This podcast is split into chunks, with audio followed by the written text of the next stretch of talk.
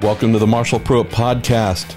In your week in IndyCar guest episode, Thanksgiving week, hoping you're going to enjoy this one. It is with someone who has become a dear friend on top of being a pretty amazing storyteller, uh, raconteur, bon vivant, dude that's done a lot of amazing things and who has a rather amazing memory.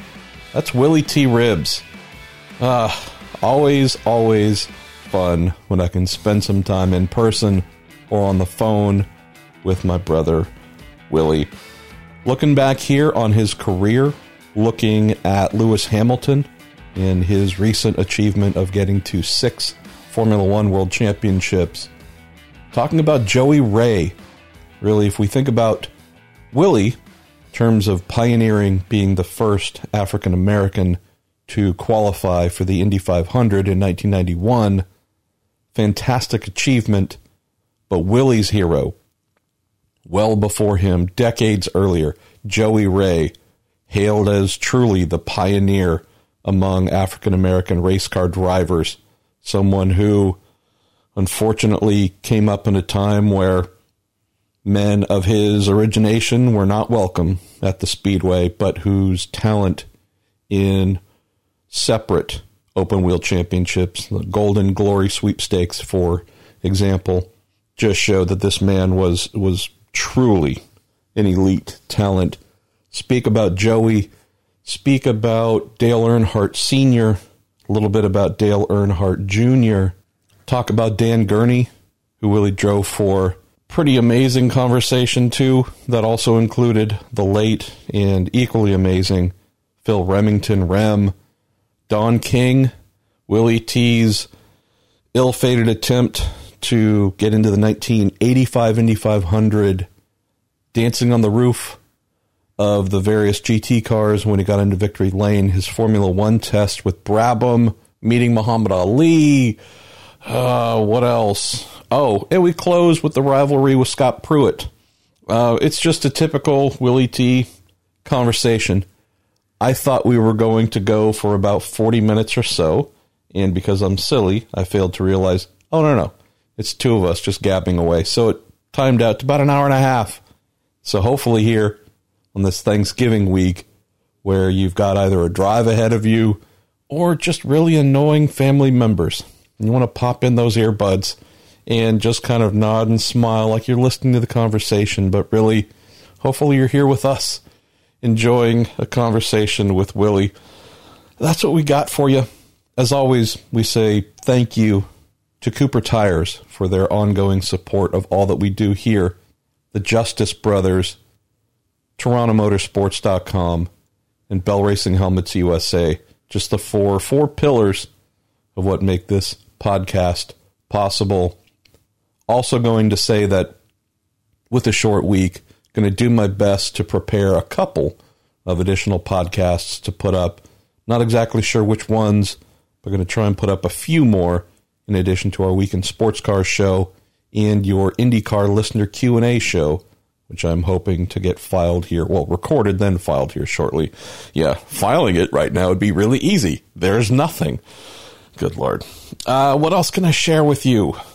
Uh, so it's been a boring week yet again, right? Uh, nothing to talk about coming out of last week, where seemingly everybody lost their damn mind. Uh, a lot of your questions that are coming up here in the listener Q and A show are about my man, our man, my French fry, the French fry to my hamburger. Sebastian Bourdais. Do my best to fill in a lot of things that you not just have questions about, but sneaking suspicions you have about what went down, and do my best to not get out the knives. But yeah, boy, it's been floating around for a couple weeks. Hey, is this something? Is this a thing? And boy, when it was confirmed that it was a thing, hit like a ton of bricks along with the James Hinchcliffe situation and also Spencer Pigot, uh, yeah, has not been a great time for those who like consistency and think that you can believe in contracts and handshakes and words.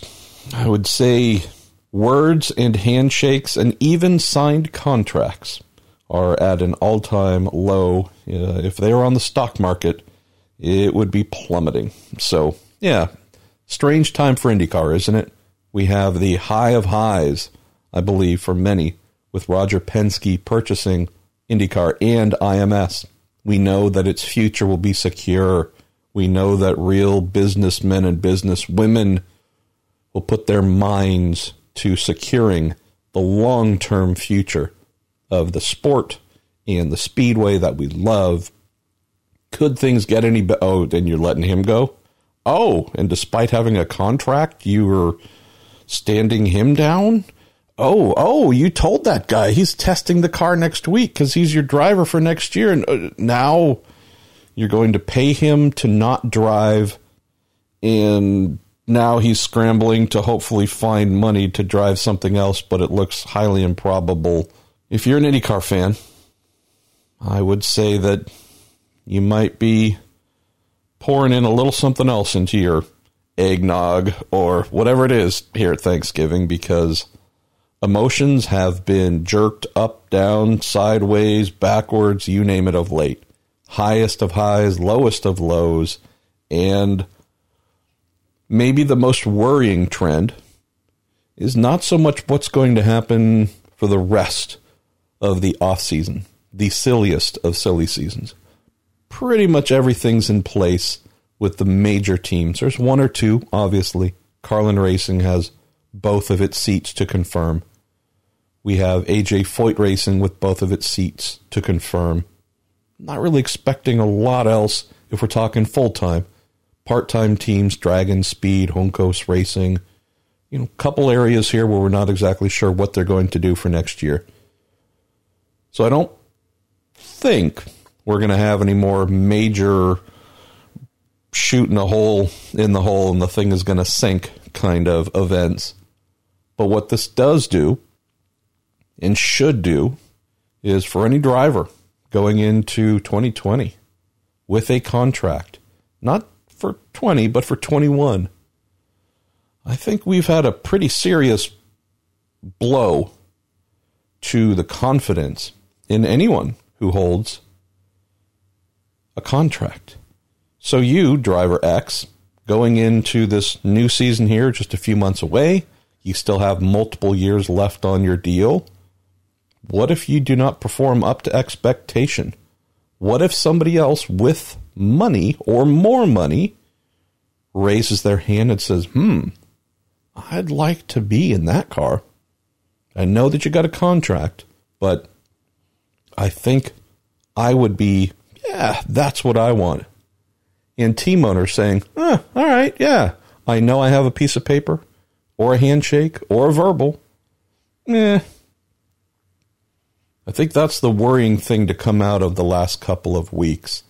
If bigger dollars or a fear of not being able to find the money if a new budget deficit has arisen, which is the case of Dale Coyne Racing and Sebastian Bourdais, the trigger happy panic button hitting mindset.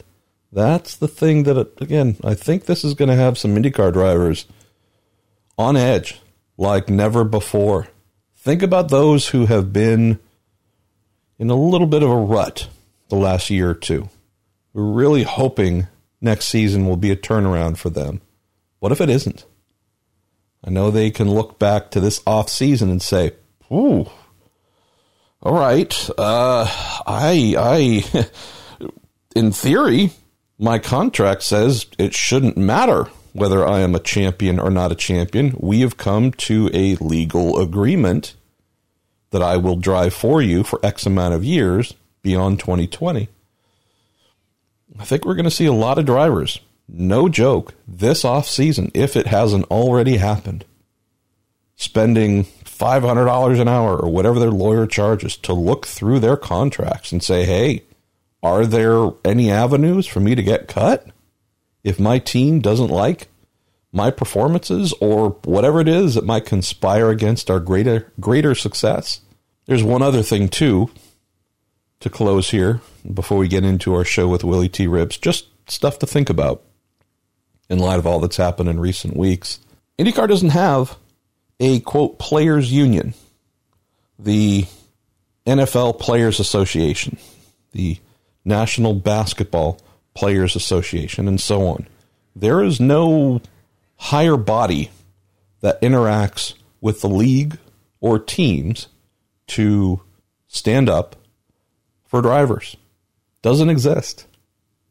The corporate structure, the, the business structure of IndyCar also is completely different than any stick and ball sport. If you think of the NFL, NBA, we hear about these purchases. Oh my goodness. The Los Angeles Clippers were bought by Steve Ballmer for $2 billion. Owned by an individual, purchased it from that individual, got it, but that team is part of the NBA's overall business structure, had to be approved by all the other team owners. You know, this is really an asset that is held by the league. And had a situation before with an owner change where the league actually stepped in and, quote, ran the team for a little while until it could find an owner. In that dynamic, you have major company, a business that owns the franchises. I know that's a topic Michael Andretti mentioned here recently that we wrote about on racer.com, but you have a dynamic where owners and quote players, there's a dynamic where there's a mechanism to fix bad behaviors, wrong decisions, and so on. You have a scenario where if a team owner decides that we want to cut this person despite having a guaranteed contract, a no cut contract, well, the NBA or NFL Players Association can step in and they have real, true bargaining power, not just on the legal side, but they truly hold a majority, a union of their players, and can say, hey, league, you need to fix this. This team, this team owner is trying to do something that is outside the bounds of this player's contract. Or go straight to the team and say, nope, not happening. Arbitration happens, some sort of legal review happens, things tend to get cleaned up and cleared up. In IndyCar, we don't have that. The NTT IndyCar Series, the Indianapolis Motor Speedway, does not own its teams. These are privately held, privately run businesses.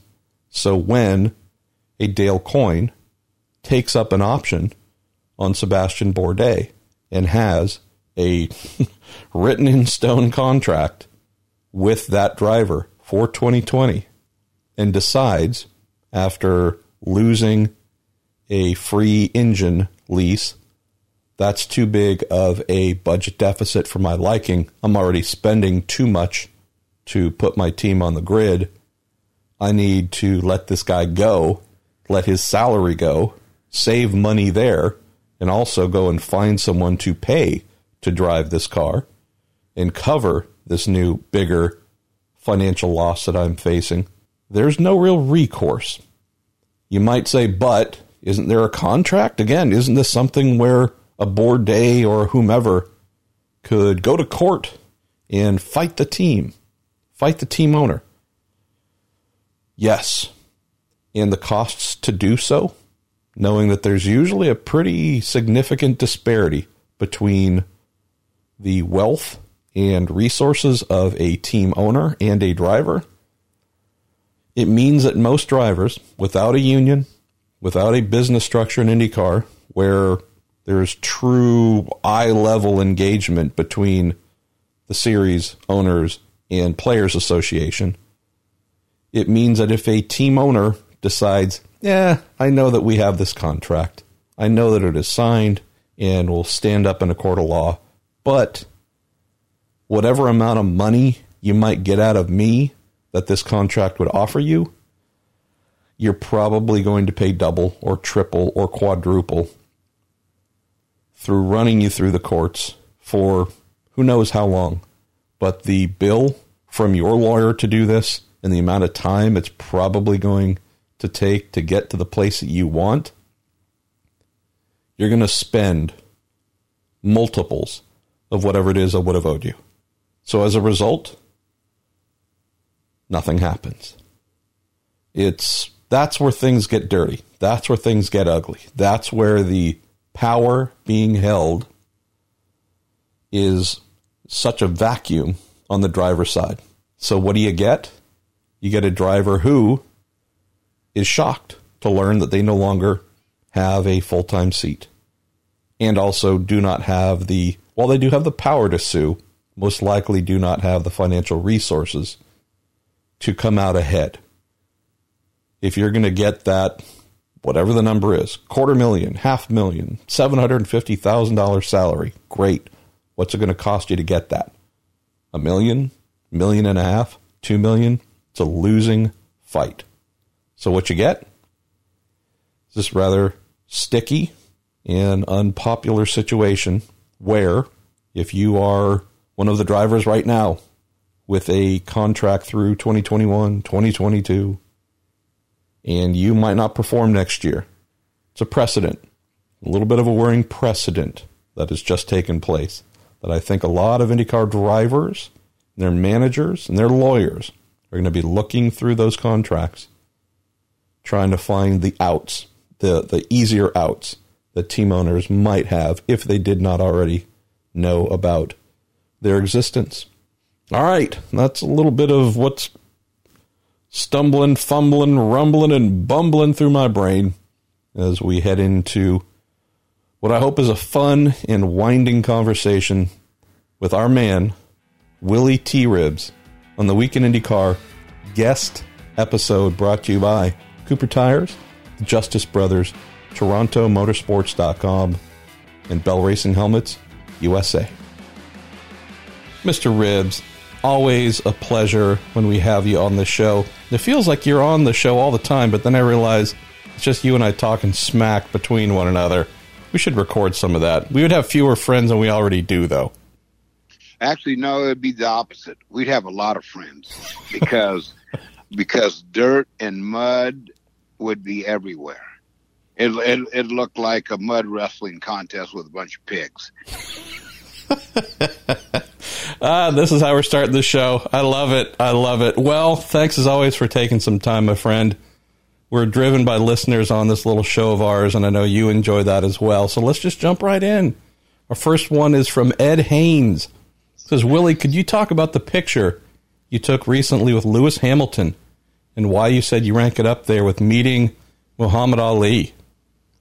Well, yeah, it's right there with Muhammad Ali. Ali, without question, was the greatest uh, heavyweight of all time, and and and probably the most famous athlete in the world of all time. And you know what Lewis Hamilton has done: six world championships, and he's still young and he's you know he's got easily five years left and you know his dad when i met him and his dad in 2012 at the first grand prix in texas um, uh, his dad said to me he says you are one of the reasons i wanted lewis to be a race driver and i i nearly that floored me wow and, and it floored me and uh, when I see Lewis and I see him every year at the Grand Prix, I mean, the only words I have for him is I'm proud of you and stay tough. Stay tough. Because I know he didn't have to deal with as much as I had to deal with and type opposition, but it's still out there. And, um, you know, he's, he's very resolved and he is without question if not the greatest Formula One driver ever, right at the top. He's on that podium of the greatest ever. Do you think he grasps what you mean when you say stay tough? You're not using a lot of words here, but those words contain a lot of history. Do you have any feeling as to whether he grasps what it is you're oh. telling him? Yeah, he does. And, you know, I've pretty much every time I see him, I, I say that to him, and and I'll I'll qualify that with him by saying, and you know why, you know why you got to be tough. And he, you know, a lot of people say I've been a pioneer in the sport. But what he's done, his he's taken that pioneering uh, trail and uh, took it to another planet. And I, I'm just proud of him for his resolve. I mean, without question, I mean he's he's so talented. And I watch his in car uh, camera, and I can see his hands, and I watch how soft his hands are. A lot of those guys, I remember watching Rosberg. Rosberg looked like a gorilla on some ape hangers, right? and um, so, uh, uh, and then I watched Hamilton's hands, and they were just very soft and very precise. And you know, if you study that, you can just see that he is so in control of what he's doing and so comfortable. But on the social side, you know what you do in a race car is one thing, but you know the you know the you know he gets arrows shot at him all the time, and that's the reality of it, and that's why I say keep that flat jacket on. This might be tough to answer, but I know one of your heroes, one of my heroes as well, but one of your supreme heroes as a race car driver, Joie Ray. And I know that he is a big. I don't know if he knew it, but he added so much to your 1991 qualifying run at Indianapolis being there. For those who don't know Joie Ray's history, maybe you could share a little bit about Joie, but curious what you would think, how you think Joie, who, if we want to talk about pioneers, I mean, that he, he is, that's the man. What do you think he would say about Lewis Hamilton? Do you think you could ever imagine a no, driver of no, color getting and, as far as he has. No, and unfortunately, Joie died in I think 07. I'm almost sure it was 2007. He was, you know, and I knew about Joie Ray and how awesome he was. Uh, a race driver, uh, and you know he ran a lot of dirt tracks. And, you know the the speedway was pretty much off limits to him uh, in his era despite how great a driver he was. He could have jumped in. He could have. He would have been in the Indy 500. It'd have been a no-brainer if he if he would have been allowed to race in that time, or or someone you know would have pushed it. If if uh, uh, Tony Hulman and and Tony Hulman bought the Speedway, I think in 1945. But you know, if if he would have taken it upon himself to uh, tell AAA, and I think AAA was the sanctioning body in those days. Um, that this is what we're going to do. He he could have pushed it through, and uh, but uh, Joie, uh, he was a, a, really a hero of mine.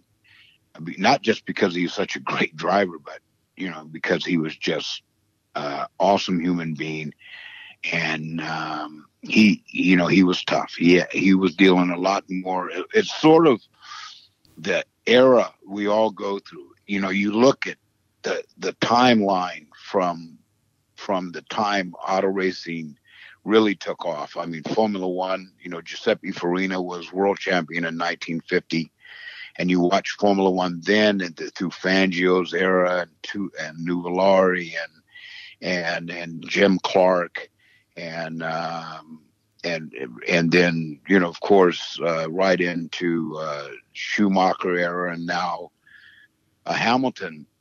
We, there's changes, not only technical changes for, for the better, but social. Social change is actually slower than technical change. Mm.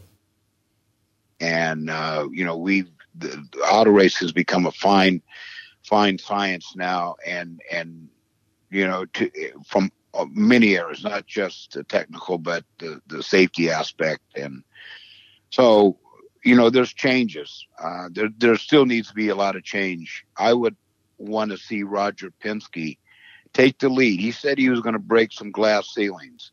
All right, Roger, start start breaking them ceilings now and diversifying uh, IndyCar uh, the way it should be. Formula One is diversified it's and Formula One is the NFL of all auto racing, and they're diversified.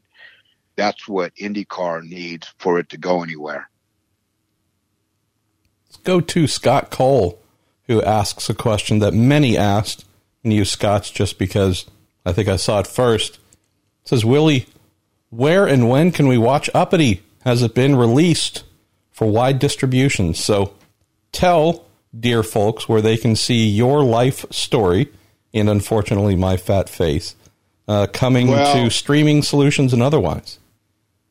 On January the 7th, and that's about six weeks from now, it will be released. Uppity will be released on uh, chassy.com, C H A S S Y.com. It'll be released in January uh, the 7th. And, um, and stay tuned after that. There's going to be a lot happening after that as well. I think it also is going to reach a lot of other streaming platforms as well. Uh, everything from Apple to Netflix. There's suggestions it's going to be all over. I don't admit to know all the places, but January 7th. Happy. See, a little curious as to why it's taken so damn long, but uh, happy nonetheless. Well, I, I, I think that you know, I was sort of uh, impatient with uh, Adam Carolla about with it, and and he just said, uh, "Be patient. There's a lot of stuff happening, and you know, it's been out. You know, it's it's been made, and a lot of people have been uh, patient uh, to uh, let it materialize. Well, it's January seventh on Chassy.com. It, it will launch."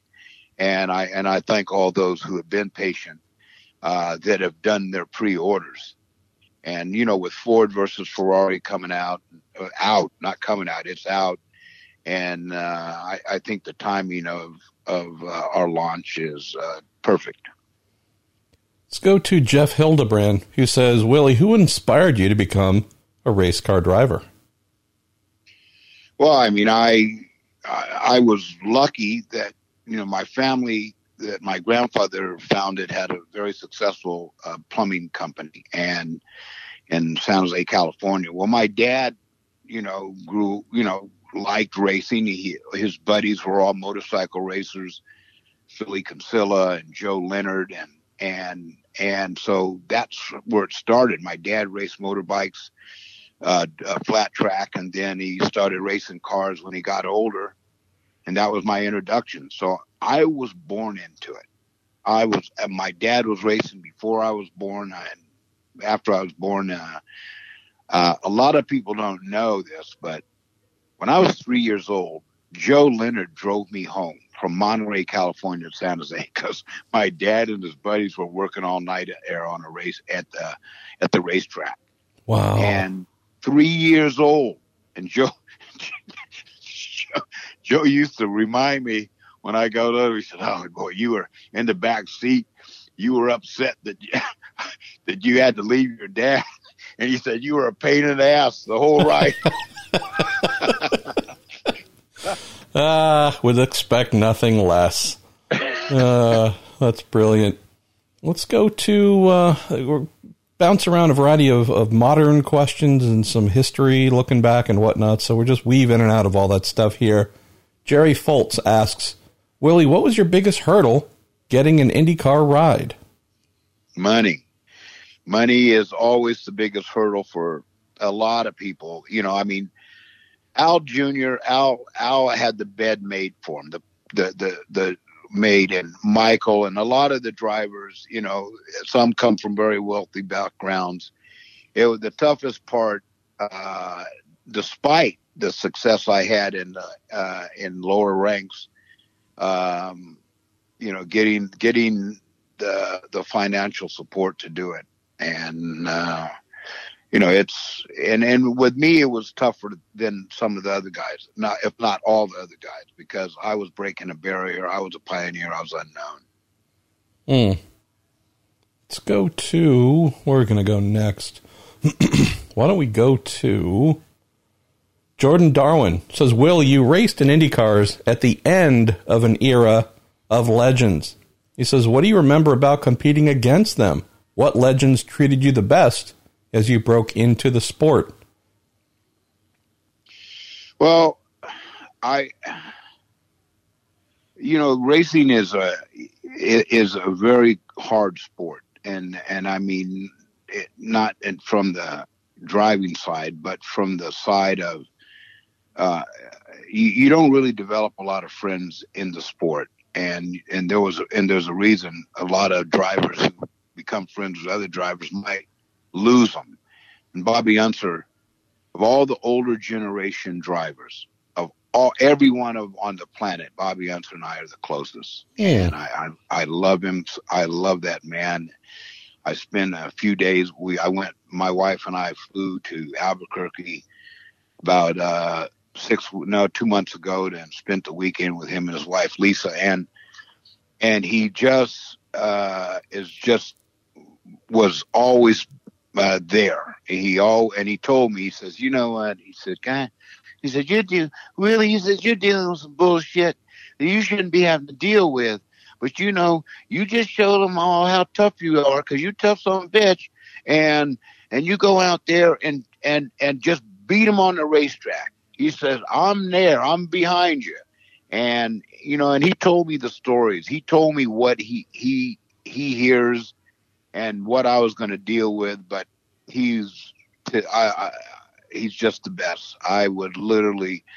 Uh, I'd I'd, I'd uh, jump in front of a a, a, a 38 uh, for him. He's that he means that much to me, and and you know the the drivers I was racing against in that era, the era I was in in IndyCar was the platinum era of IndyCar. It was the greatest era of all time. We had the biggest ratings in, uh, ever in IndyCar when I was there, and Mansell was there, who I raced against in England in Formula Fords, and Fittipaldi was there, and Mario was there, and AJ. That was he was going into his final twilight of his career, and and and you know Al Jr. and Michael. It was just IndyCar was in this country was the biggest. It wasn't NASCAR then. It was IndyCar and uh, and and it was just great, uh, a great time to be uh, in the presence of uh, great drivers and to be an Indy to make the Indy 500 in those days. Boy, you better, you know, you better put some uh, testosterone in them testicles. You better blow them up. You better blow them up like a balloon. Ah, let's go to Will McCarty. He says, Willy, since your peak career ran right up to the IRL cart split. He says, Was there a ride available for you in the early IRL days, say the 96 season? Was that ever considered? He says, I think you would have no. been a logical choice in those early days. And I'm, I'm recalling something in the IRL, but I'm blanking a little bit.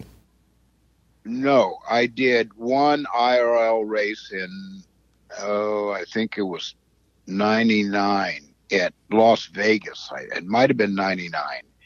And, um, no, there. You know, the unfortunate thing is that the that that split, you know, uh, really hurt the it hurt IndyCar. That's the worst thing that's happened to IndyCar, and it still has not recovered.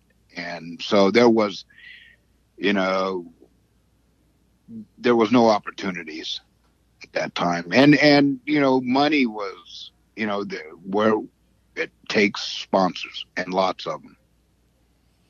Let's go to Kyle Donnelly. Says Mr. Ribbs is slinging a muscle car around the IMS road course an extremely fun thing or the absolute most fun thing. He says congratulations on finding victory lane there this year referring to your SVRA fun with Tony Parella. You know, racing uh, all, all racing's fun and you know when you win, that's the icing on the cake.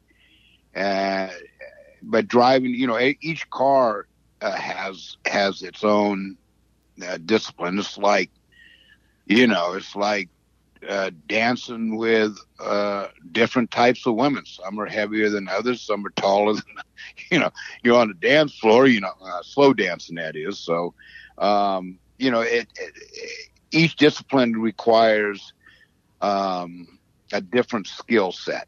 And you know, I I was lucky. I raced uh, I raced on dirt in Wichita uh, in 1986 uh, in in some uh, sportsman's cars, uh, modifieds, and it was Bobby Bobby Allison, myself, and Joe Ruttman, and Terry Labonte, and and Michael Waltrip, and it was about ten of us, and it was a great experience. And in fact, Bobby Allison, I, you know, we were leading the race back and forth, and uh, I ended up finishing third. I didn't know how to manage my right rear tire, but to win, to drive any car that's competitive, um, whether it's on this on the oval in an Indy car or driving the muscle car, and and that muscle car's got 950 horsepower. Jesus. A lot. That thing's got a lot of grunt, and you know it's vintage. So you know, you know, vintage is, means older, and mean when it's older, it doesn't stop as good. Let's go to. Uh, got a couple themes here on uh, the vintage racing. Going to go to. I want to go to Lance Snyder, who asks just how much fun are you having in general getting to do this full series with SVRA and having won the championship. And he also asks about your fondest moment driving for the Big Eagle, Dan Gurney. Well, I think Tony Parella and what he's done uh, with the SVRA is just brilliant. Um, you know, there's there's not many guys that have that kind of vision. I mean, Bernie Ecclestone, you know, and I'm not comparing Tony with Bernie Ecclestone yet, but you know, Bernie Ecclestone had a great vision for Formula One, and look at where Formula One is now, and that's all Bernie. You know, Tony Parella has turned SVRA. He's turned vintage car racing into into uh, more entertainment than it ever. I mean, it was. I wouldn't have considered doing vintage car racing uh, ten years ago. Uh, it just was, you know, if I want to go out and have wine and cheese, you know, in, a, you know, in a, in a park, I do that instead. Then it's become what he's turned it into, especially with the the VROC champion, and to be racing uh, against former, you know, champions, whether it's Al Jr. or Bobby Labonte or Bodine or or, or Skinner or Max Papis, um, Davy Jones, the, and it just in our first year it was just a great. Uh, uh, it was more than I thought it was ever going to be. He's turned it in, and from our very first race in Indy in 2014 to now, he's turned it into a happening uh, championship and just by uh, recreating what IROC was, you know, uh, it, it's it, and to win the championship, to win at Indy, I mean that's no, there's no bigger racetrack to win at. Indy is the number one real estate on the planet when it comes to winning, and uh, to win the championship on top of that, just uh, at, at my age at 64, hell, I could be playing bocce ball. Police are coming to get you, by the way. I don't know if you can hear them yeah, in the background. Uh, yeah, I, heard it before. well, one of the one of the great things about living across from uh, the hospital that we uh, visit frequently is, you know, there are quite often envoys coming in to bring folks there. So, and there was a second question he asked. Yes, uh, Big Eagle. What, what uh, Eagle. What's your big your fondest memory of driving for the Big Eagle?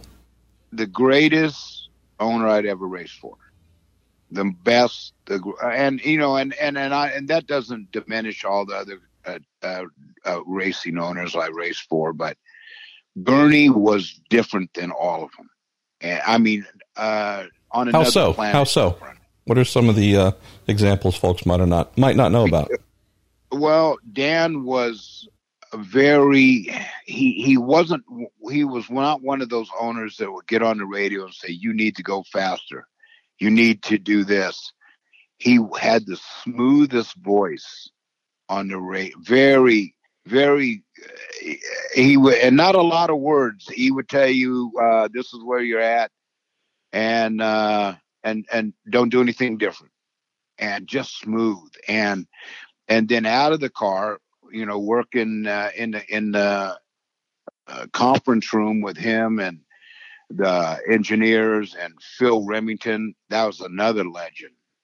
Phil Remington, he walked on water, and to be um, in there, eh, what you you learn so much. But Dan, but Dan would, you know, Dan would test you because if you ask for something, he wants to know. Well, why do you want that? Mm. Well, yeah, oh yeah, no, he just didn't roll over like a chihuahua. I mean, he would, you know, okay, what, what, what do you want? And Riverside, when I first tested the the GTO car at Riverside, the turbo, The Toyota Celica. the Toyota, Toyota Celica. My first drive was at Riverside, and we were testing out there. And when the day was over, I asked them. I said, um, "I said, Dan, I said, what's the what's the bar spring combination on this thing?" Says, "Well, we're running uh, we're running um, a soft bar and heavier springs." And and I and I didn't like it. I, I you know especially uh, going through the S's. I mean the switchback. I mean the thing you had to wait on it Falling all over the place. yeah, it was falling all over, and you know would lay down then snap sideways. So at the end of the day, I said, uh, we're in the conference room. I said, um, this is what I'd like, and then he raised his head up and pulled his glasses down, and he said, well, what would you like? I said, I want it a whole different configuration, front and rear. I said, I want heavier front bar. I want I want softer springs, both front and rear. I want a heavier bar on the back, a heavier bar on the front, and I and I want 200 pound softer springs on the rear. And they looked at me. Him and Remington looked at me like, "What? I, this is my first day on the job." They looked at me like, "Man, you know." and so, so he says, "Why do you want that?" So I told him my theory behind it and what I liked in a car. So they made it for me. We went out the next time testing, and we were two seconds quicker. Just like that. And then we went to the next race and won.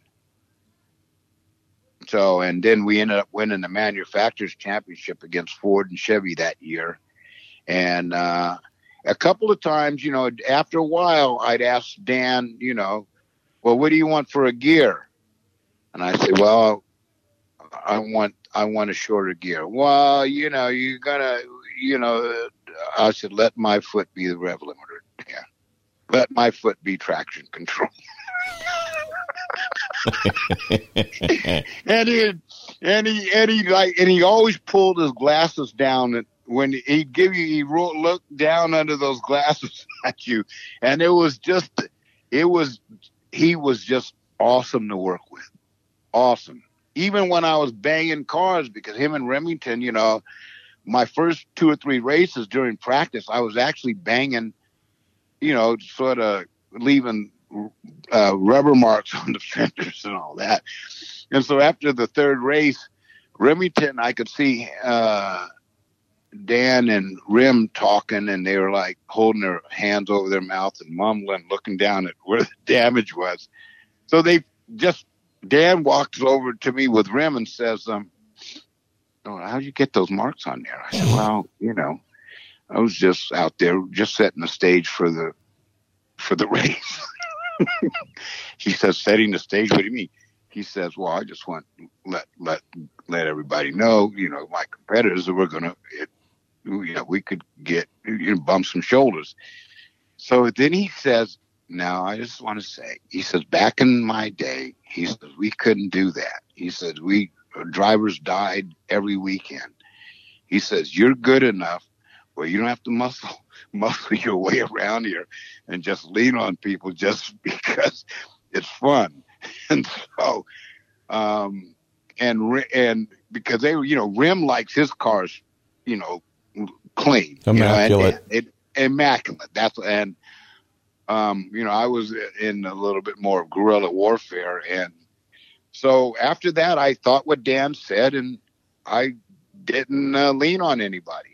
Did that go over well? Did that did that res- get the kind of response you're hoping for from them? Or, uh, Oh yeah, no, no, they were ha- Oh yeah, they, you know, uh, the other drivers were happy too. and um, I, you know, I I just sometimes I get in the mood where you know I just want to uh, uh, bang uh, door, na- door door handles going down the back straight just for the fun of it. You know, look over and you know give a smile and a thumbs up. I love it. I just love it. Let's get into uh, a couple questions here that you, you are uniquely qualified to answer. This first one's from Arvind Mahadevan, who says, What does IndyCar need to do to encourage more African Americans to compete in the sport? Well, I, I first of all, I, I think uh, IndyCar and Roger Penske need to go out and and uh, do a little um, little searching and and and bring more um, bring more minority participation in the sport in the way of Tyler Perry, for example, uh, LeBron James. Get on the phone and get them in the sport, and and at the same time, you know, it's really not rocket scientists eh, or science. It's not rocket science at all. And the reason I say that is Ron Dennis has got the playbook for bringing a driver of color into the sport. Ron Dennis, who owned McLaren, he saw Lewis Hamilton as a, a young go karter, thought he had a lot of talent. His dad only had so much money, Lewis's dad, Anthony, had only so much money to take Lewis so far. Uh, Ron Dennis did the rest. Ron Dennis deserves more credit for Lewis' success than he's getting. Mm. And I said that to Ron. I said, I said, Ron, I said, people need to know what you did. And, and, and, and, and, uh, it, it just, what you did does not happen. And he groomed, he put his money into Lewis Hamilton, groomed him right through the, through the levels, right to Formula One. And Lewis made a Ron Dennis a world champion with McLaren, just like Senna did. And it, eh, that's what it's going to take. It's going to take somebody like uh, uh, Ganassi or or or Roger uh, eh, or and, or some of the big team owners, uh, uh, Lanigan, Newman, uh, Lanigan, uh, Rahal, Ray Hall, Lanigan. Um, that's going to take we spot somebody that they think they can groom and bring them along, just like Ron Dennis. Just call up Ron Dennis, guys, and he'll tell you how to do it. Here's a fun topic we went into in depth. Good Lord, Willy, what was that? Almost 10 years ago when we did that uh, multi part feature. Um, this comes from Derek Patai, who says, Could you ask Willy about his IMS test in 1985 with Sherman Armstrong.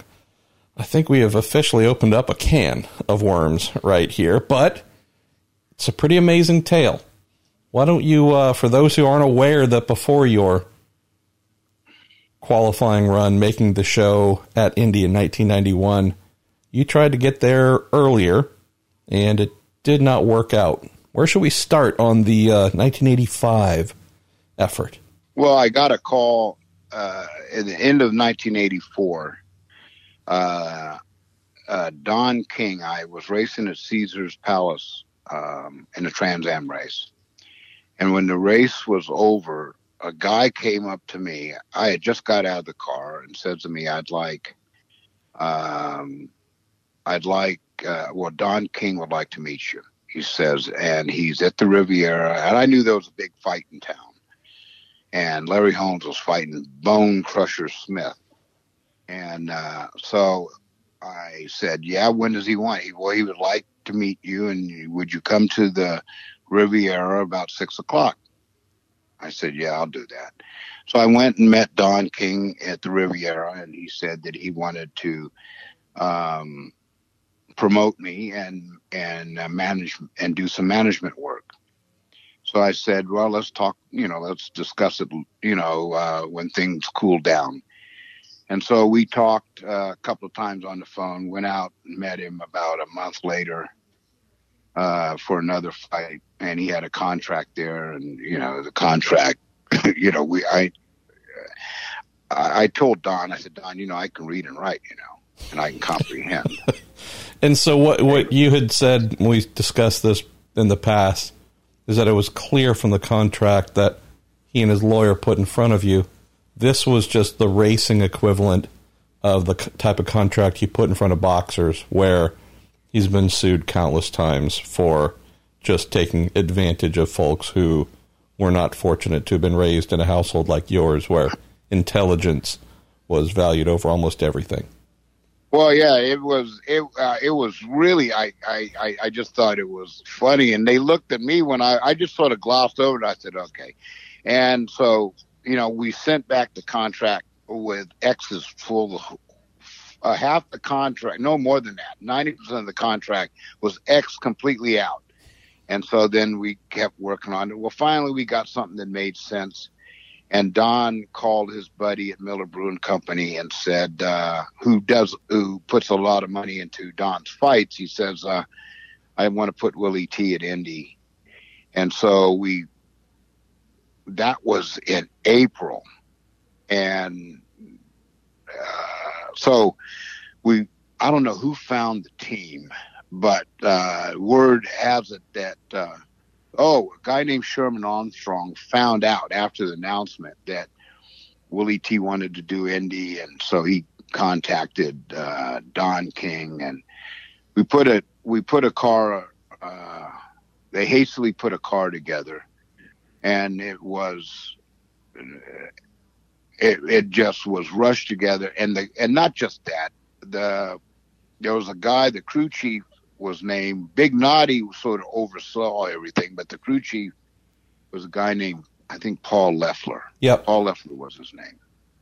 And uh, I didn't like him. He didn't like me. When I got there, he never said anything to me.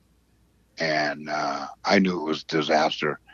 And uh, uh, when I walked away from that, I was crucified. When I walked away and I decided I don't want to I don't want to uh, run with this guy, and uh, and I was advised not to run.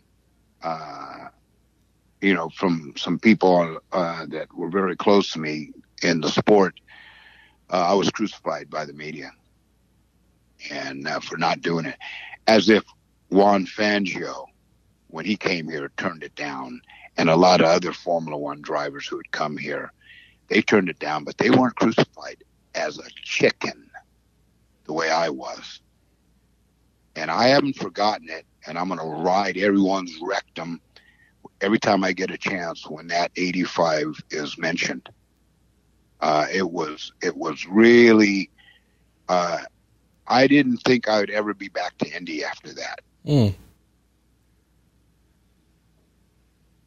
And I, and uh, those are some wounds that have not healed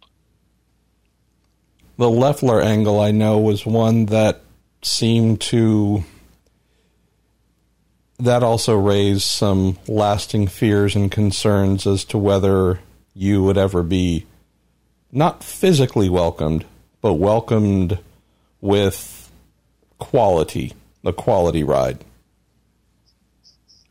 Yeah, well, I, I, I just felt that um, it, it, I, he made it clear that he didn't want to be doing that and uh, he didn't want to be working with me and uh, i was not his kind of guy i don't know if he was carrying a card in his in his back pocket but it sure felt like it mm. let's go to jeff Markowski. says willy what inspired you to start dancing on the roof of your imsa and trans am cars after a win? You know what? I, I am glad he asked that question because I hadn't done that uh, since 1988 on top of Dan Gurney's Toyota at Del Mar, and I could do it good then. I did it at Indy this year after the the race, after the VROC race that I won. I couldn't I could hardly get up on the car. And then and then I my legs locked up after the third shuffle. They just stopped, and I thought, man, this does not look good. So I, I got off the car, uh, gent- gracefully and gently, and that was it. But what you know, there's a certain feeling that every race driver has, and I don't know how others felt. Some some are more, uh, ex, you know, exuberant than others. Some have more expression than others. Um, I really thought it was. I enjoyed what I was doing. I enjoyed racing. I enjoyed uh, people there watching. I wanted, you know, I I loved putting on a show, and uh, when I won, I just thought, you know what, I I, I don't want to just get out of the car. I want to get out and show some excitement. And you know, I was never scripted, never. And uh, you know, I I was criticized for that. Uh, that you know he should be more scripted and he shouldn't be he should act a certain way and that's no I I you know I come from a very successful and independent family and I'm going to handle it the way I want to and um when I you know when I got when I won and and Ali was a big influence on me of course and that's well documented uh and and he what I say to Lewis Hamilton every time I see him. Ali said the same thing to me. Really? Same thing. Mm, you, you're doing a good job. I'm proud of you. Stay tough. That's what Ali would say. Wow. And um, yeah, it was. Uh, I uh, so with that, you know, I Ali was so important and he gave so much to sports, not just boxing, sports. I thought, you know what, I'm gonna I'm gonna take my heroes uh, celebration and I'm gonna put it on top of that race car. I'm gonna do something that no one did in racing. And now you look at drivers now, they're all getting up on the car. They're not dancing, they're getting up on the car. So um yeah, it was just an, uh, and and when I didn't do it, once I started doing it, I did one, I won one race and I didn't get up on the car, and the crowd went. They were like, they didn't like it. get up on the car. I like the idea of winning, not dancing, and getting booed.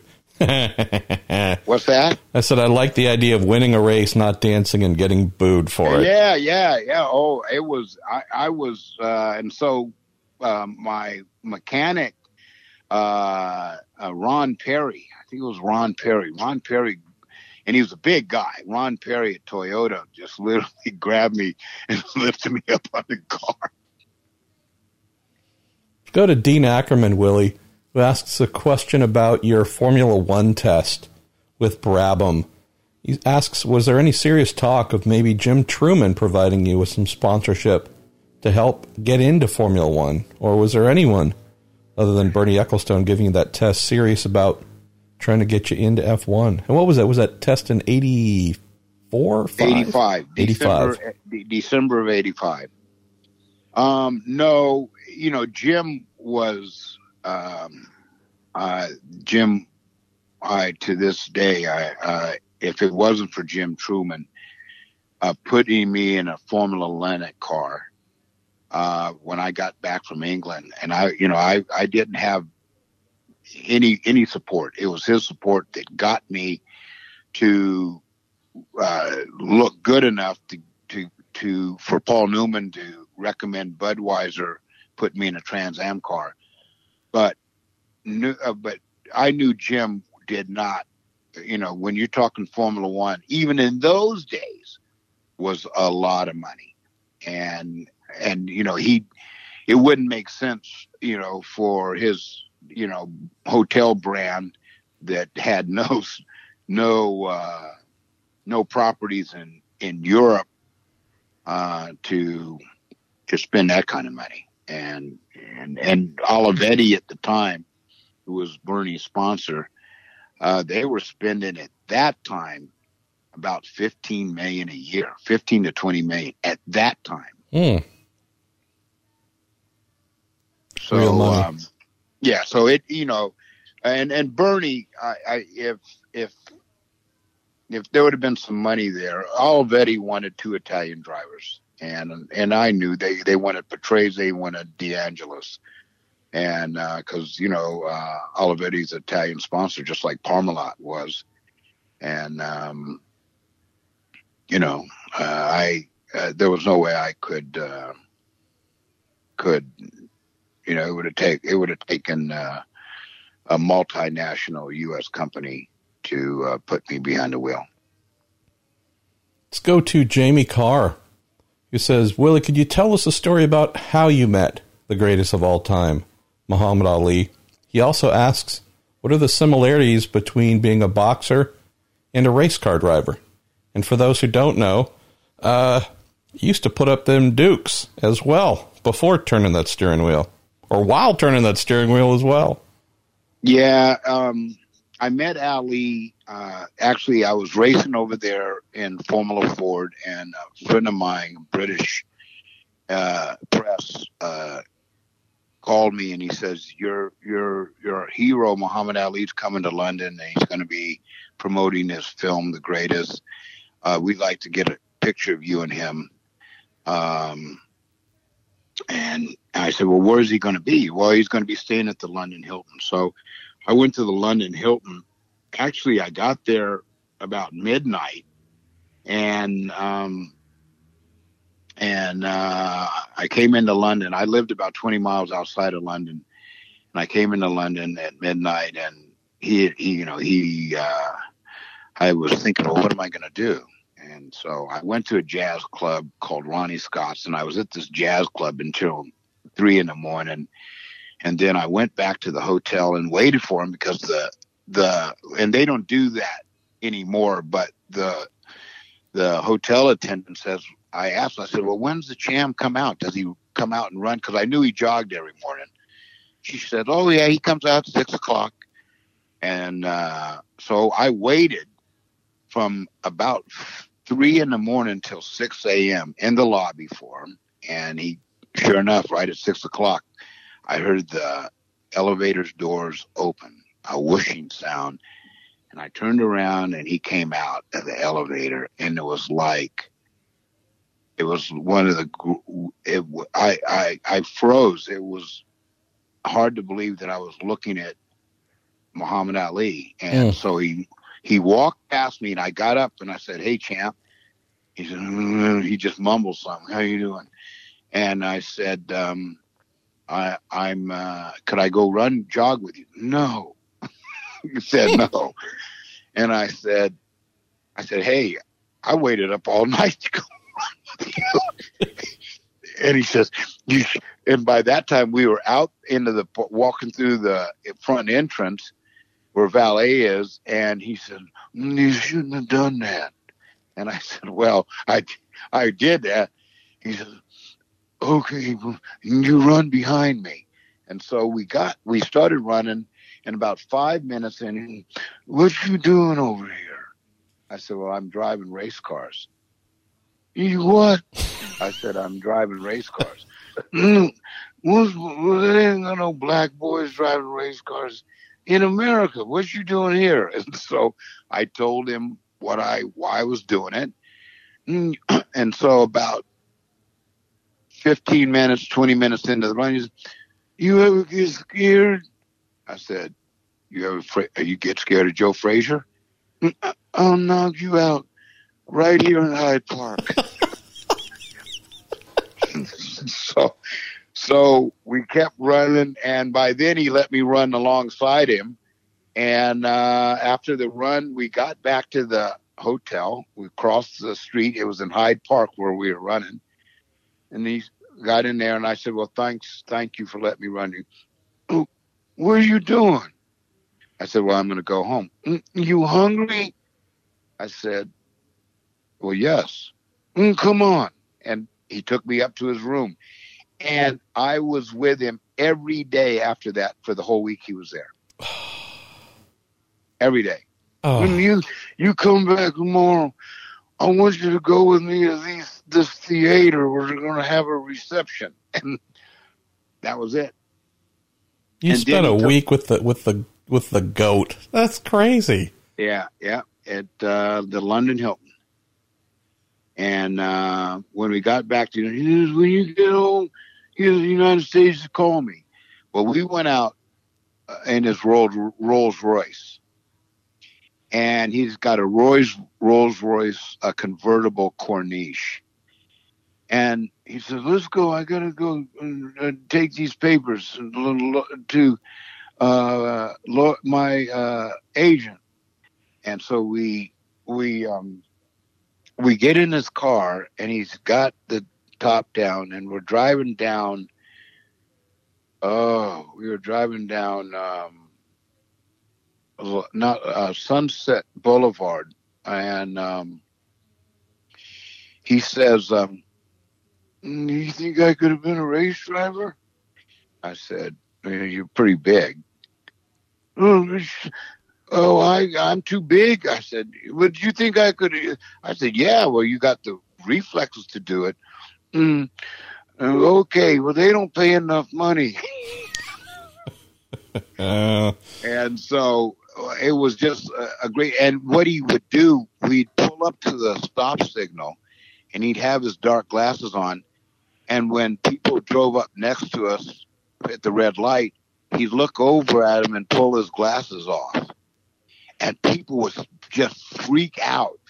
Oh, it was amazing. I mean, every block. I mean, we had a parade of cars following us. the most famous man in the world. Yep. Wow. So, uh, but in, in, in, in regards to fitness and training, I've always, I, when I first started racing in England, I, you know, I made dinner money by doing Friday night fights. They'd have, they'd have at uh, East London, they'd have this bars roped off with re- with rope, right? And uh, and uh, and and these uh, guys would come in and you know they'd drink and drink beer and they'd bet on, put some gloves on and they'd fight for drinks. You know, you if you beat me, you can. You know, and they do only do one round, right? So whoever lost had to buy a drink. Well, then it started betting money. So I thought, I said, well, you know, I I'm not going to drink. I said, I'll take the money instead. That made me, you know, um, made me about 50 pounds every Friday night. and 50 pounds would last me a whole week eating dinner. I just love, I love the fact that if we think of some of the young American drivers that have gone over to Europe in recent years to try and learn on the, the lower rungs of the European open wheel ladder, Josef Newgarden's gone over and done that. Conor Daly, I think one of the most recent examples, Colton Herta, right? What was he, 14 years old, something like that, 15 years old. I don't know if any of them were so short on money that to keep racing or to feed themselves between lower formula races to train and become better and one day get to the top. I don't know if I could picture Josef Newgarden having to uh, to lace him up and box for dinner, uh, or young Colton. It's just it's such a beautiful depiction of the time, but also the necessity. Right? You weren't Well, had, flooded I with had money. money. I had just enough money for the race car, and and so I thought, well, okay, I and it was just by accident that a buddy of mine went to this pub, and um, you know, I, you know, put uh, and the guy, and it wasn't fair because most of the guys were way older than me, and you know, they were half of them were, ga- you know, they had drank a few pints of beer, so you know, they weren't seeing, their eyes weren't that good. so, so uh, you know, and their feet weren't weren't that good either, and so I didn't drink.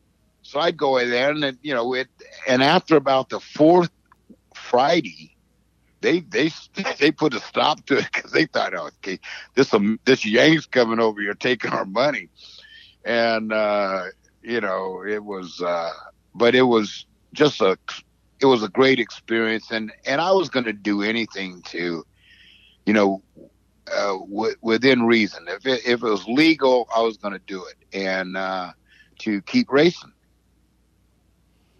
Next question comes from Jeff Ashcraft. As tell us, Willy, how you met Bill Cosby, and I know someone else also asked if you have kept in touch with him at all, knowing that obviously in recent years the Bill Cosby many of us knew and grew up loving, uh, we've had a very different character revealed. Um, I didn't really meet Bill. I had won a race. Uh, it was a Trans Am race in uh, 1988 at Sears Point, which is now Sonoma Raceway. And in 88, I was doing both. I was racing uh, Dan's Toyota in IMSA, and then I was doing selective races in Trans Am for. Uh, Is it Les Lindley? Les Lindley.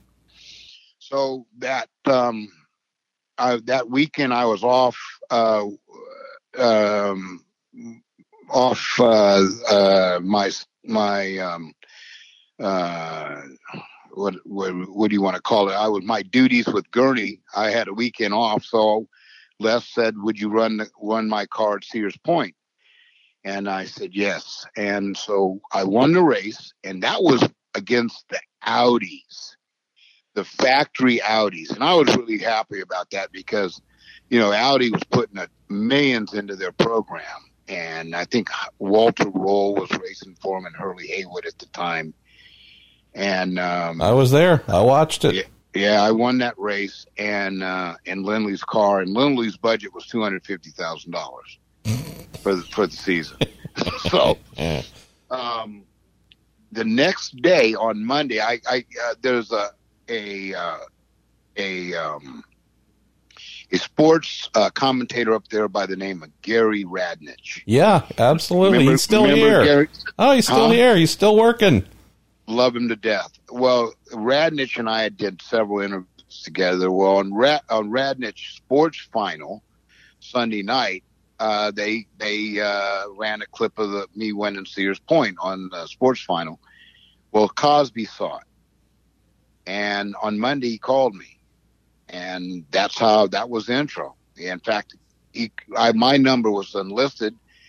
Uh, uh, he called my dad's house. His his uh, valet Cam Cooper called my dad's house, and my dad called me and said Bill Cosby's trying to reach you. I didn't believe it. I thought it was a prank, you know. And Newman, Newman had called me before with with pranks like you know you've been spotted on a Denver street corner bunging a iguana, and you know, and he.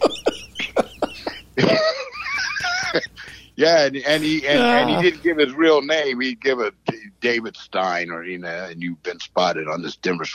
Do you have any uh, any comment about that? And I said, well, whoever's calling, Denver uh, uh, is a little bit too far north for iguanas. Their asses would freeze.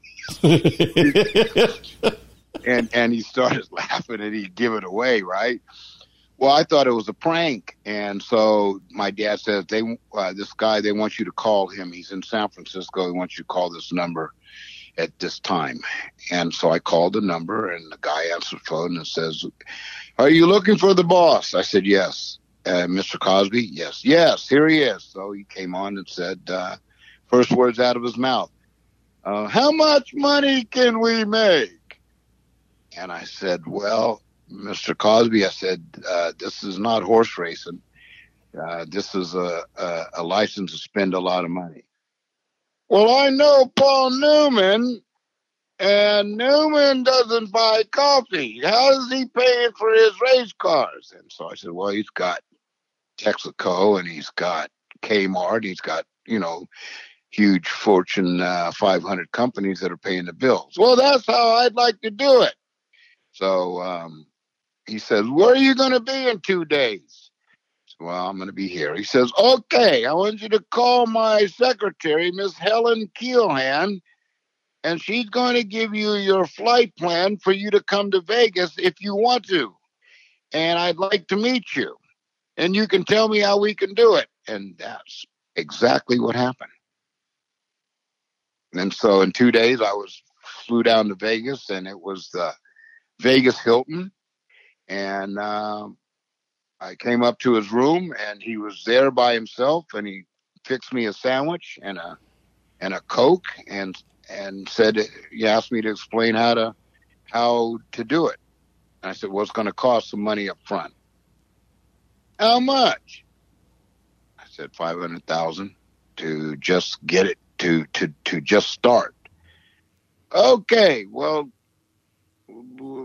don't tell anybody I'm spending that kind of money. So that was it. Wow. How about and you? it was and of all the people, of everyone that I met in motorsports, um, owners, sponsors, etc. He was he was his you didn't need a contract with him. Hmm. You did not you didn't need to shake hands. When he said he was going to do it, it was done. He did it literally within the, the next day. It was done. And Derek Walker was floored because when we went to Derek Walker and I went to Vegas to see him about Indy 91. Um, he said, How much is it going to take? And Derek told him. And and when we left Vegas that morning, because we were up all night with him, because he did a late show and the show wasn't over until midnight, and then we were in his dressing room till about 3 a.m. The next morning, we were heading. I was heading out of town, and Derek Walker was heading back to Pennsylvania, and and um, I get a call from Derek uh, on Wednesday, and he says he he sent the money. I said, "Yeah, I know. I would, what were you?" He says, "No one sends money that fast." Hmm. Literally, I mean, Derek was stunned. The money was in the bank, and because Derek told him, he says, "Look, you know, we're we're we're in. Uh, I think it was February or March when uh, when we yeah, it was uh, yeah, it was after the Daytona 24 hour." When we met with Cosby and Derek says, "Well, you know, we we can't waste time with this." He told Bill, he says, "Because we gotta get find a car and get a crew and and uh, Bill sent it right away. What's it been like for you, Willy, knowing how Cosby was such a huge transformational figure in achieving your Indy 500 dream? What's it been like knowing in recent years that there's a whole undercurrent uh, that's obviously changed everyone's view of him? How has that changed your perspective of him as well? You know, I I, I had a uh, a relationship with Bill that was strictly involved with racing. I didn't. I wasn't involved in his personal life at all, and we didn't. You know, we talked about the subject. And the subject was racing. You know, and I've been to his home in Philadelphia, and I've been to uh, his home in L.A. and and I've stayed there, but you know, I I I never saw anything like that with Bill. It was always, you know, him and I, or or one or his representative would be there. Um, and I'm going to tell you, I mean, he is he is paying his his due. He is doing his time. And I'm not going to ever defend what he did, but I'm never going to beat him down because if it wasn't for Bill Cosby, you and I would not be talking right now. That's a fact. Uh, I would have never been in the Indy 500. He did it. He spent his money. He never asked for anything back. And he not just Indy in 91, but, you know, Indy, uh, IndyCar championship in 93 and 94. Um, so, uh, no one else stepped up. I didn't get a call from Roger Penske. I didn't get a call from Ganassi.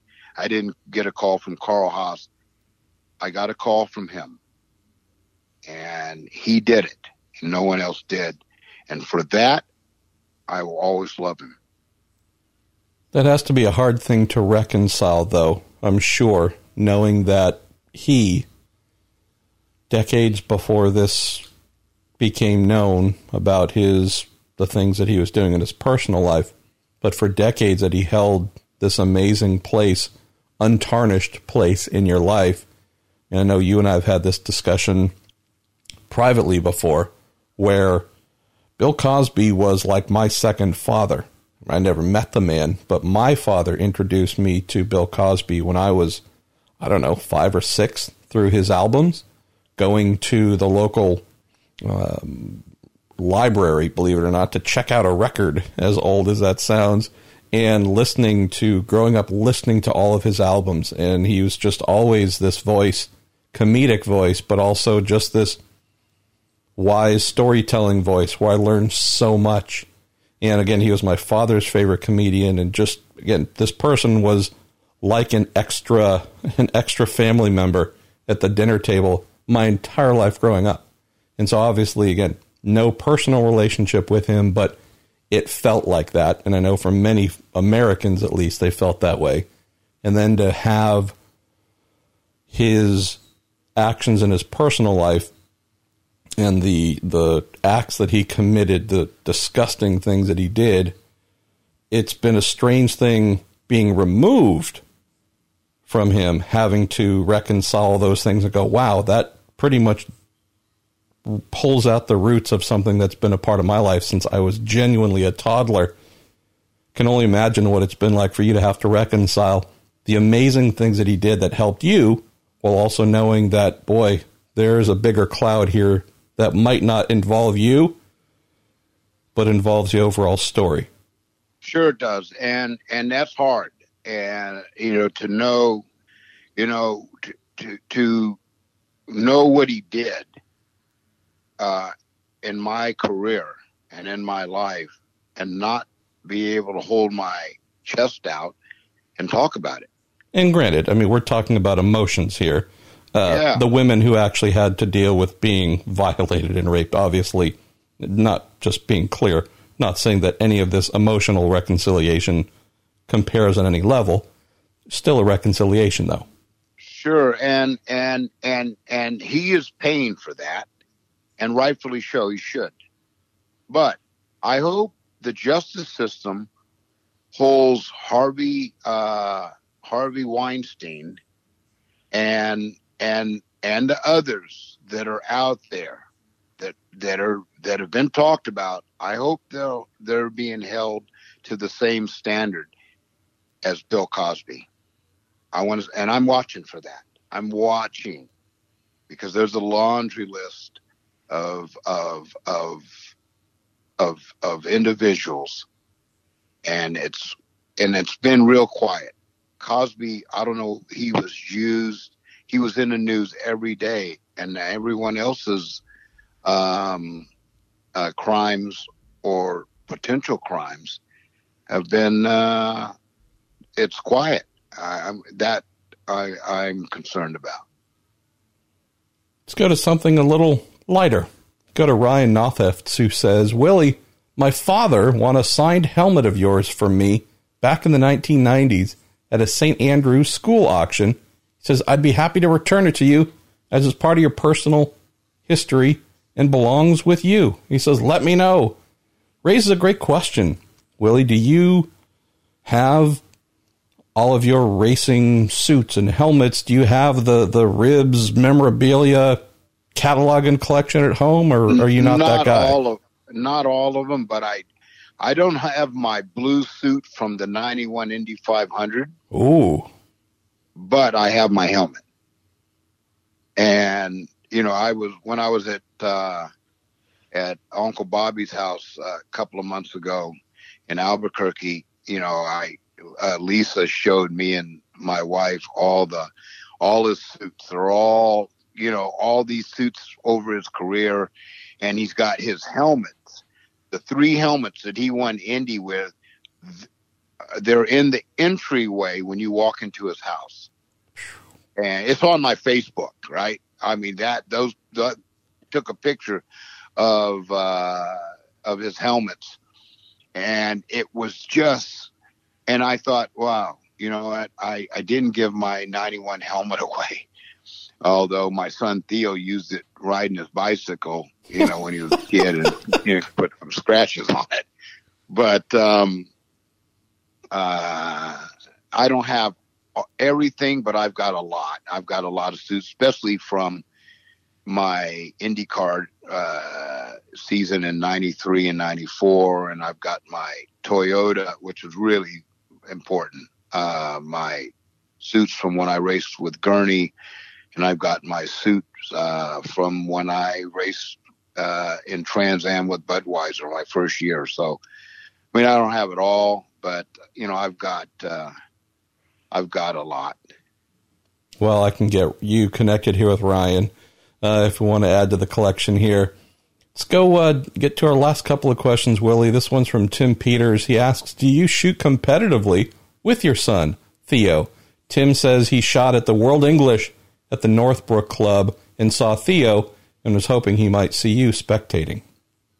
You know, I when I when Theo was younger and and um, and that was a great question. I used to shoot uh, competitively, but um, once Theo uh, once Theo was around 15 or 16, uh, I, I, I realized that he was going to be the number one driver on team, and you know he just naturally and every all the top shooters would say, "Man, your son's just he's got a natural form. He he, he who who's he working? Well, he's not working with anybody. So you know we we uh, moved we came to Texas in 06 because that we knew that was the only way he was going to be a world class shooter. He could, we lived in California, but there wasn't enough competitions and there wasn't enough uh, clubs and target setters for him to really become a world class shooter. So we moved out to Texas in 06 and I, I uh, bought a small ranch where I could put a practice grid for him where he'd have his own machines and he could train and wouldn't have to go anywhere. So, you know, he, um, he, he, he missed a lot of school in his high school. He, one, he, one year, it's funny, he missed 42 days, yeah. but in Texas, 42 days. And every time I'd call the principal, I'd call the principal and say, well, as soon as he heard my voice, uh, Mr. Ribbs, where's Theo going this time? I said, well, he's going to Cyprus. oh, Cypress, Texas for the weekend? I said, no, Cyprus, the country. he said, for how long? I said, two weeks. He says, okay, well, just tell him to do. And in Texas, sports is big. It sports is everything in Texas. And, you know, if you're doing sports in Texas, there is a, oh, there's a provision that it actually counts, right? It, it, you can, you can get credits for it. But you know you got to pass your other subjects. And you know he was taking homework on the road with him all over the you know he was in england he was in cyprus he was in dubai. And um and uh, i'm proud of you know his accomplishments. He you know in his in his high school years he was junior national champion. Uh he won uh uh he's won about eight major championships, majors, not as a junior, but as, as a pro. So, um, you know, he just keeps keeps doing it, and he's and he's doing real well. And the support he's getting has been terrific. All right, last couple for us here. Charles Hall asks if you can share some memories from your time driving in the NASCAR Truck Series. Not well. I I I, I got a call from Dodge. This was uh, I I'd run the Trans Am series in 2000 for a guy named Frank Chapatini, and we ran almost all the races except for maybe one or two, and uh, it was a privateer. He, you know, he didn't spend a lot of money. I mean, we we're, we weren't going to compete with General Osdy but we did win the Johnson Control Triple Crown, so that was good. We didn't win the championship, we won the Triple Crown, and um, so um, at the end of Trans Am season, I got a call from Dodge, and Dodge said that they were going to do uh, a factory truck deal with Bobby Hamilton, who was uh, in NASCAR, and I knew of Bobby Hamilton, and so they asked me if I was interested, and I and I said yeah, especially you know the NASCAR drivers are in NASCAR because they make a lot of money. Mm. They make a lot of money, and the money that they put on the table was r- something that I, uh, I couldn't was not going to refuse. And uh, and it was just an it was more experience, and you know I was at the end of my career anyway, and so I did the deal with Dodge and Bobby Hamilton, and uh, I would have liked to have done it more than one year. Uh, I would have liked to have done it a couple of years because it, you know, it you it takes a year just to understand how that game works. It's totally different from IndyCar and everything in any everything else that I had done.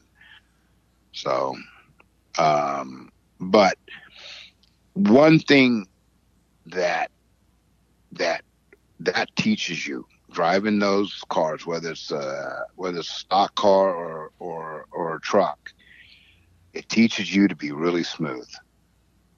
It you really learn smoothness, and and and and you can you.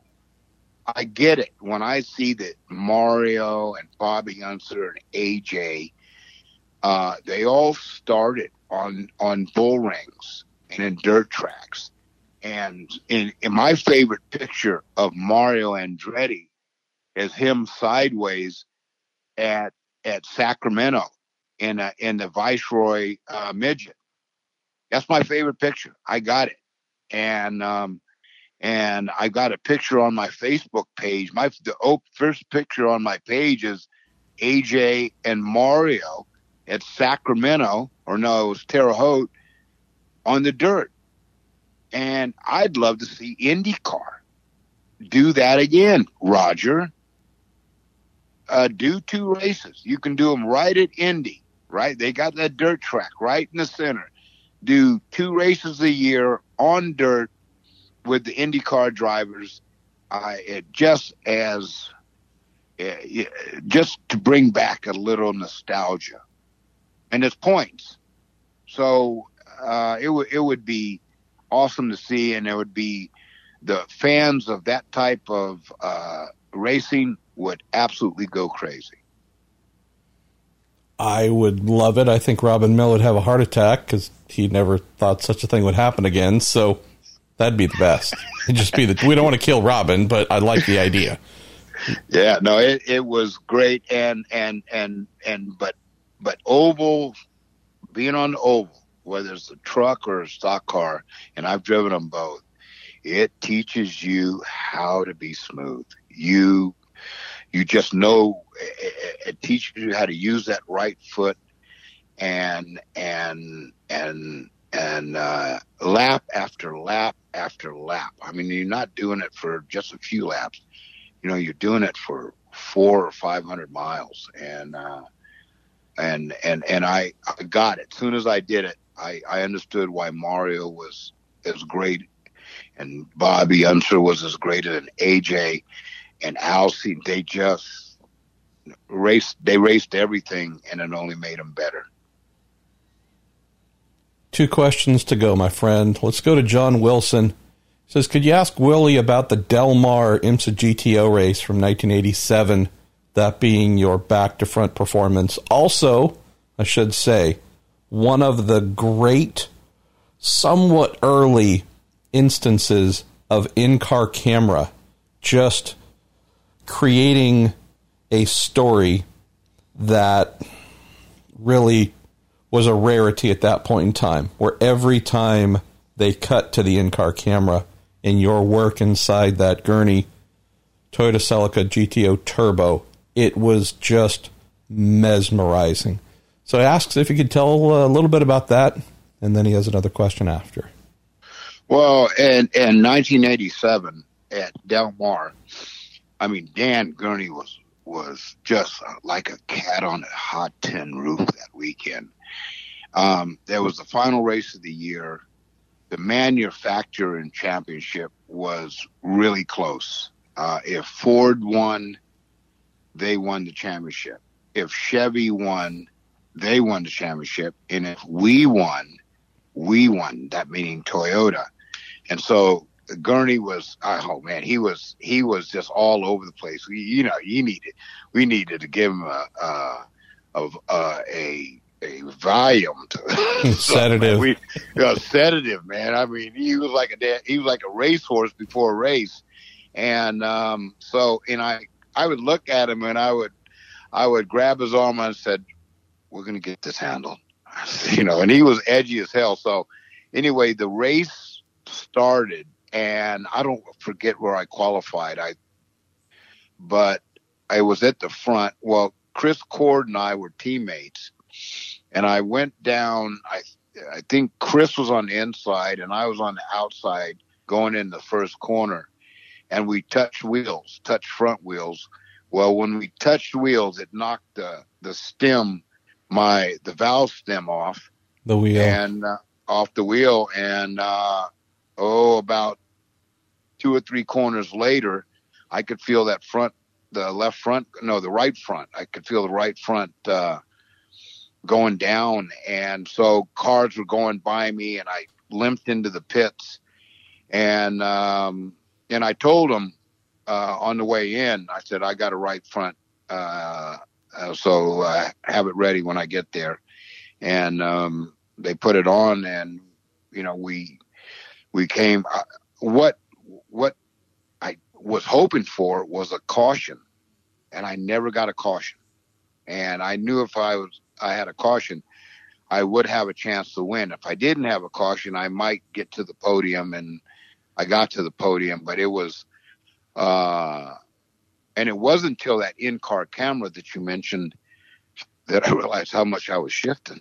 It was over a thousand shifts in in the race for one hour, one hour, one over a thousand shifts uh, at Del Mar. So, you know, you uh, uh, you don't think about it until you watch the in car, and you know, and and watch how hard you're working on that box. And looking at you rowing through the gears over and over again, that was just it was fascinating. Again, it just truly fascinating. And if you want to know a sign of how beloved your 1987 Del Mar in car footage happens to be, Alex Gurney, Dan's son, Alex and I spent years trying to find that just so that he and I could watch it and just marvel at it. And I know that, you know, it's on YouTube and whatnot, kind of lower grade, lower resolution. But we were looking for you know, he said he believed that they still had the original footage of that. So we're trying to find that and actually found something little bit recently that ended out working out fairly well. But I love the fact that the Big Eagle's son was just truly spending years trying to find the footage because it's so amazing. John also asks, says, besides Del Mar, what's the win that you cherish most from your entire career? I I um I, I don't know. It was probably I, I really probably my first Trans Am win, which was in Portland in 1983. Um, yeah, was I, that Diatley? That was Diatley. Uh, that was my first Trans Am win, and that was that was really special because I mean I had come from, you know, and I was struggling. I was struggling to survive, you know, coming from England and winning a championship in England and then doing hit and miss Formula Atlantic races uh, that Jim Trueman was uh, sponsoring me with Red Roof Inns. And um, yeah, it was, you know, I had some real battles that one wasn't a battle. It was memorable because it was my first Trans Am win, but probably, you know, um, the the probably Daytona was or Daytona uh, Paul Revere 250 because we were banging on each other in that one. I like, you know, just depending on my mood. Some sometimes I like to get in there and and I I like to have the driver bang we bang each other, you know, and it just it makes you know you're really racing. And my uh, Bobby Unser's wife, Lisa, when we were there, she says, Willy, she says, you're so much like your uncle Bobby. She says, you she says, you two are almost two peas in a pod. You guys talk the same. You like the same things. You like the same kind of racing. And, and I like that, you know, okay, you know, not all that. You couldn't do it in an Indy car or open wheel car. You can't do it. You're, you, you know, you're out and, you know, um, Leclerc and Vettel proved that in, at Brazil not too long ago. You, you, can't carve each other up uh, in open wheel car because you know one's out or or both you're out. But uh, you know with with those you know with those fenders, you know you can you can make it exciting for the fans. But you know there's a limit to everything. You know you don't you know you lean on each other, but but there's ways of leaning on each other that you can keep racing. And one of the greatest to do that ever was Dale Earnhardt Sr. Mm. Ever, ever. He could, he could lean on you and, and, and, uh, and I watched him at Michigan. I watched him go in between two guys going into turn three at Michigan through the center. And he literally, he was, he literally hit them both. Okay he he w- went in between them, and they were it was three wide. He was in the center, and he s- sort of put his quarter panel into the side of one car and bounced back, and it knocked it the other quarter panel into the inside guy. It was awesome to watch, and uh, they got all three of them got around the corner, but he hit two guys in the center of of one corner Crazy. Just it was crazy. awesome to watch. It was just awesome to watch. Did you ever get to meet or get to know Earnhardt Sr. at all? Oh yeah, yeah. He was always he was a great human being, and because uh, I know the the link of you know what happened from back in the day, but just in terms of actually oh, you know, getting to know one another. We weren't. I, you, you, you know, everybody was focused on on on doing their thing and and be and winning. We weren't, you know, uh, boom coon buddies, but when we saw each other, we he, we always talked. He was just he was a good. The hardest thing I and and I got to tell you, um, I, I probably three drivers affected me the most when they lost their life, and Ronnie Peterson was the first one because um, he was always I met him when I was in England and he was really nice to me. And probably Ronnie Peterson and then Senna and then Earnhardt Senior. those were the three hardest to swallow, and uh, I saw I literally saw Dale Thursday night because I was doing the truck race, and I had um, saw him Thursday night after qualifying because I, I had qualified third for the race, and I was coming out of the press room Thursday night, and because uh, the race, the truck race was on Friday, and I saw him and we talked, and he said, "Great job in that truck," and he's and I said, "Look," I said, uh, "I'm going to need you." Uh, for all the advice I can get. And he says, "You got me," and um, and then I flew home on Saturday after the truck race. I flew truck race was Friday night. I flew home on Saturday, and on Sunday he lost his life. That was hard because mm. he was good, and I see why his son is such a good human being. Dale Jr. Well, he had a dad named Dale Senior who raised him, and Dale Jr. I I I I I I do a barroom brawl. I'd fight for that kid in a heartbeat. Let's go to the last question from a friend of mine, Tom Schreier.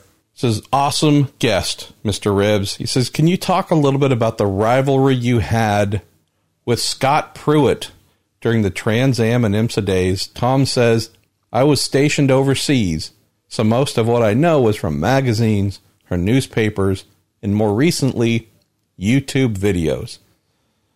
So let's talk about general two guys from the same general area within two three hours of each other. You from san jose at the bottom of the bay area. Scott not my brother Pruett, from a little bit north near sacramento. Two northern california guys. Very talented, got your starts in open wheel racing, made your way into GT style racing, IMSA and Trans Am. What was it that just turned you guys into uh, oil and water? Because you certainly didn't mix. Well, when when Pruett came on the scene, and I think that was 1986, I had just finished. Um, I had had a great year in Trans Am in 1985. I won the majority of the races, um, and I didn't win the championship. I lost it. I had four engine failures that that uh, kept me from winning it. And I lost, I think, by five, t- five, 10 points. I lost the championship by 10 points. And I was ready to leave Roush. And, you know, Roush and I were not like Gurney and I at all. And um, uh, Roush, you know, I never had dinner with him uh, in the two or three years I raced uh, for him. But Roush didn't hire me. Ford hired me. And uh, SV, SVO hired me. And they paid my salary, and I and they also sponsored Roush to run run me. And um, so when the season was over, I, I left and um, I did a few uh, stock car races in '86, and the team went belly up. And then I ended up going to IMSA with a friend of mine by the name of Chuck Looper. Well, actually, Chuck Looper I work with at Roush, and Looper was a brilliant uh, uh, engineer, and he was running the privateer team, and he called me and says, "Hey, come run our car." Uh, in the 86 uh, IMSA series. And I was in GTO.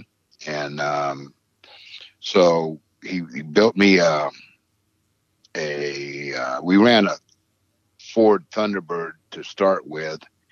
And um, Scott Pruett was in the race, racing for Roush.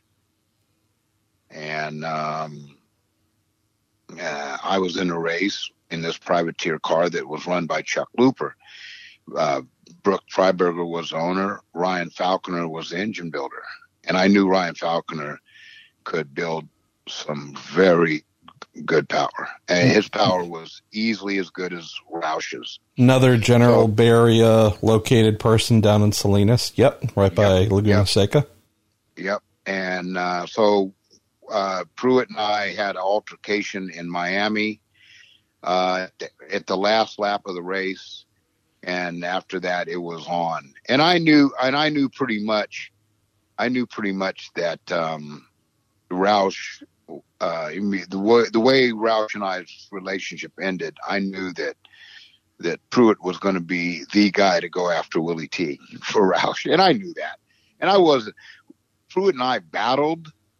I don't think we, we, we there wasn't hatred involved but we we definitely uh, we rumbled and and I knew you know I, I, I really believe Roush was you know twisting his tail you know and uh, but that's fine um, we put on a show and you know Pruett and I didn't speak for like 20 years and then we ran into each other in St. Elmo a couple of years ago uh, St. Elmo's restaurant in Indy and he was sitting there and I I walked. I was leaving, and I put my hand on his shoulder, and I said, "I said we were some bad cats, weren't we?" And he got up and he turned around. We gave each other a hug, and he and I said, "Those were the great days, man." And he said, "He said those were the great, those were the best times." So, uh, but no, no, I got a, I got uh, other enemies in the sport that are Pruett's not even in the top ten. Really? All right. Well, let's work down yeah. that list. Come on now. No, that's for another show. Oh Lord. Oh Lord. Yeah. Yeah, Pruett's not even in the top ten. well, the fact that there was a punch involved between the two of you, what at Portland wasn't it back in the day, and that's yeah, not even yeah, the top ten. Yeah, yeah, it was. Uh, it was Portland, and that's when uh, uh, my buddy Bruce Jenner was Bruce Jenner. He was there, him and in fact at the scene. And uh, in fact, in the film Uppity, for our audience, for our audience. See, we're bringing it full circle here. It's almost like we know what we're doing. Oh my goodness. Yeah, yeah, and that film is is Jenner talking about that day, and uh, uh, Caitlyn Jenner, and it you're going to see both Bruce Jenner and Caitlyn Jenner in the film, and you're going to see Bernie Ecclestone, and you're going to see uh, Dan Gray, you're going to see uh, Don King, you can see a lot of people in the film, uh, and uh, and and including our host, Mr. Marshall Pruett. Oh, don't be that. Don't be You silly. did, you did. No, man, you did a hell of a job. I mean, your your your narrations and the way you uh, uh, put together the the narratives was brilliant. It and you told the truth. Well, I did such a good job. No one's asked for me to do more. So that's also a fairly typical thing in my career there, Ribbs. Well, my friend. over. Yeah, wait, wait till they see it. Well, I can't wait for folks to see it because it, it has been it's been an interesting thing where there was multiple premieres and showings and those who've seen it, I believe, by and large, have had nothing but positive things to say, but it has not until the first week of January here, a couple six weeks from now, been readily available for folks to consume at home, on the go with their mobile device, etc. So it's chassy.com. Uh, good Lord, I'm actually going to do the, the mild sin here of pulling up a page in the middle of the conversation, but just to make sure I have the spelling right. Um, C H A S S Y. Yep. C H A S S Y dot com. January 7th, 2020. Uppity will be available. Hope you enjoy it. It's a, I shouldn't say amazing story. It's a once in a lifetime story. There's only one of you, and it is Well, befitting of you. Scott Borchetta, Taylor Swift's manager, he saw it. Uh, Tony Perella put it on uh, after the race. It, it was sort of a, a beer and popcorn show, about 150 people. And after the show, Scott Borchetta walked up to me with tears in his eyes. And he says, wow, wow. And he says, he says, anybody representing you? Wow. Yeah, Taylor Swift's manager. It was, uh, it was, yeah. It. My wife cries every time she sees it, and so anyway, it. Um, I, I, I definitely want to get feedback from all, from everyone that sees it, that's on, uh, on the show with us uh, this evening. Uh, just let me know, and let uh, Adam Carolla know. Thanks as always for taking some time, my friend. We're going to just keep doing these every now and then. Folks love it when you are uh, in front of a microphone telling stories, and fortunate to call you friends. So thanks for picking up the phone. All right, my best to everybody.